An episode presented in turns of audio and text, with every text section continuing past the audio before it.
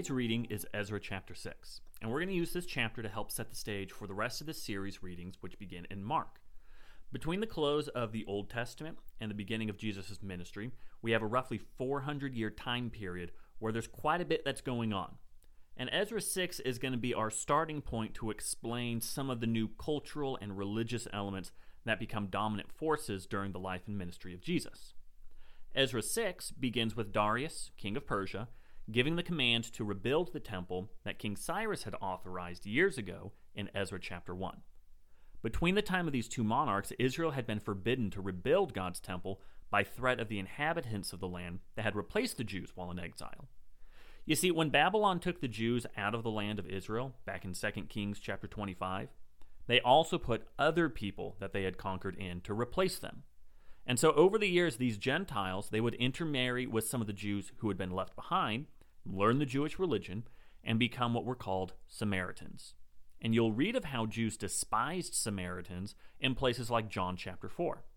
In the eyes of a pure blooded Jew, a Samaritan was at best a half breed invader who had come in and corrupted the pure religion of Israel's God and had at one time fought against rebuilding God's temple. But back to the book of Ezra, we have Darius giving the command to rebuild. And so the temple ends up being completed. Reading from Ezra chapter 6, verse 16, then the Israelites, including the priests, the Levites, and the rest of the exiles, celebrated the dedication of the house of God with joy. For the dedication of God's house, they offered 100 bulls, 200 rams, and 400 lambs, as well as uh, 12 male goats as a sin offering for all Israel, each for Israelites' tribes. They also appointed the priests by their divisions and the Levites by their groups to the service of God in Jerusalem, according to what is written in the book of Moses.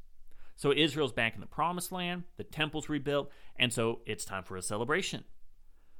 But amidst the celebrating, there's one honored guest missing God Himself.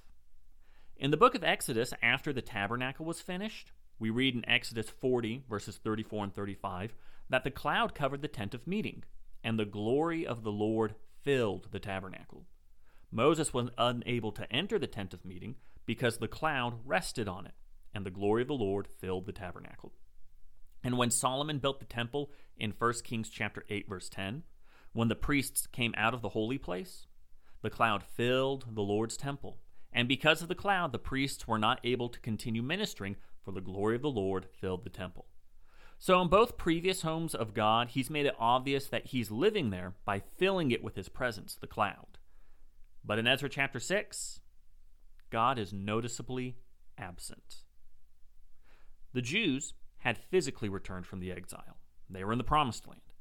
But until their Gentile oppressors were overthrown, and as long as God was missing from his temple, Israel was still exiled from God and waiting for him to fulfill all those promises that he had made in the prophets.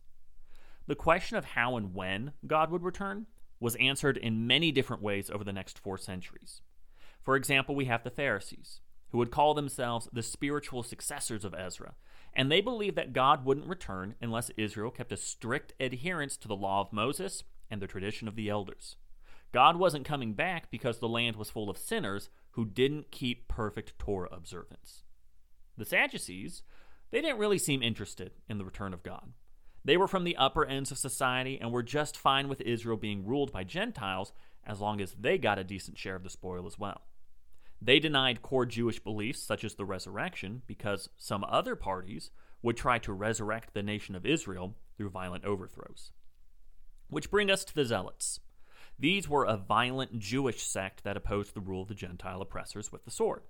They took their example from the seal of Phineas in Numbers 25 and the prophet Elijah, who both used violent means to accomplish God's will.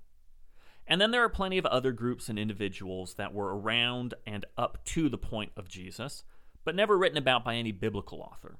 We have the Essenes who wrote the Dead Sea Scrolls, who lived as an isolated community out in the desert. They believe that they were the true Israel. We have the Hasmoneans, who established Jewish political independence for a brief time before being crushed by Rome. And then there was the Jewish historian Josephus, who believed that God had abandoned Israel and had instead endorsed Rome. All of these cultures and movements were desperate for the return of God, and each was trying to bring it about by their own unique way. The one thing they could all agree on, though, was that something was still very wrong, and they were waiting for something big to happen. Tomorrow, we're going to begin reading Mark, which tells us a story of a man named Jesus who saw all the promises of God coming true in his life and ministry. And he would show Israel what God expected of his people, and that God was still faithful to his promise, and that God's presence would continue among his followers through the gift of the Holy Spirit.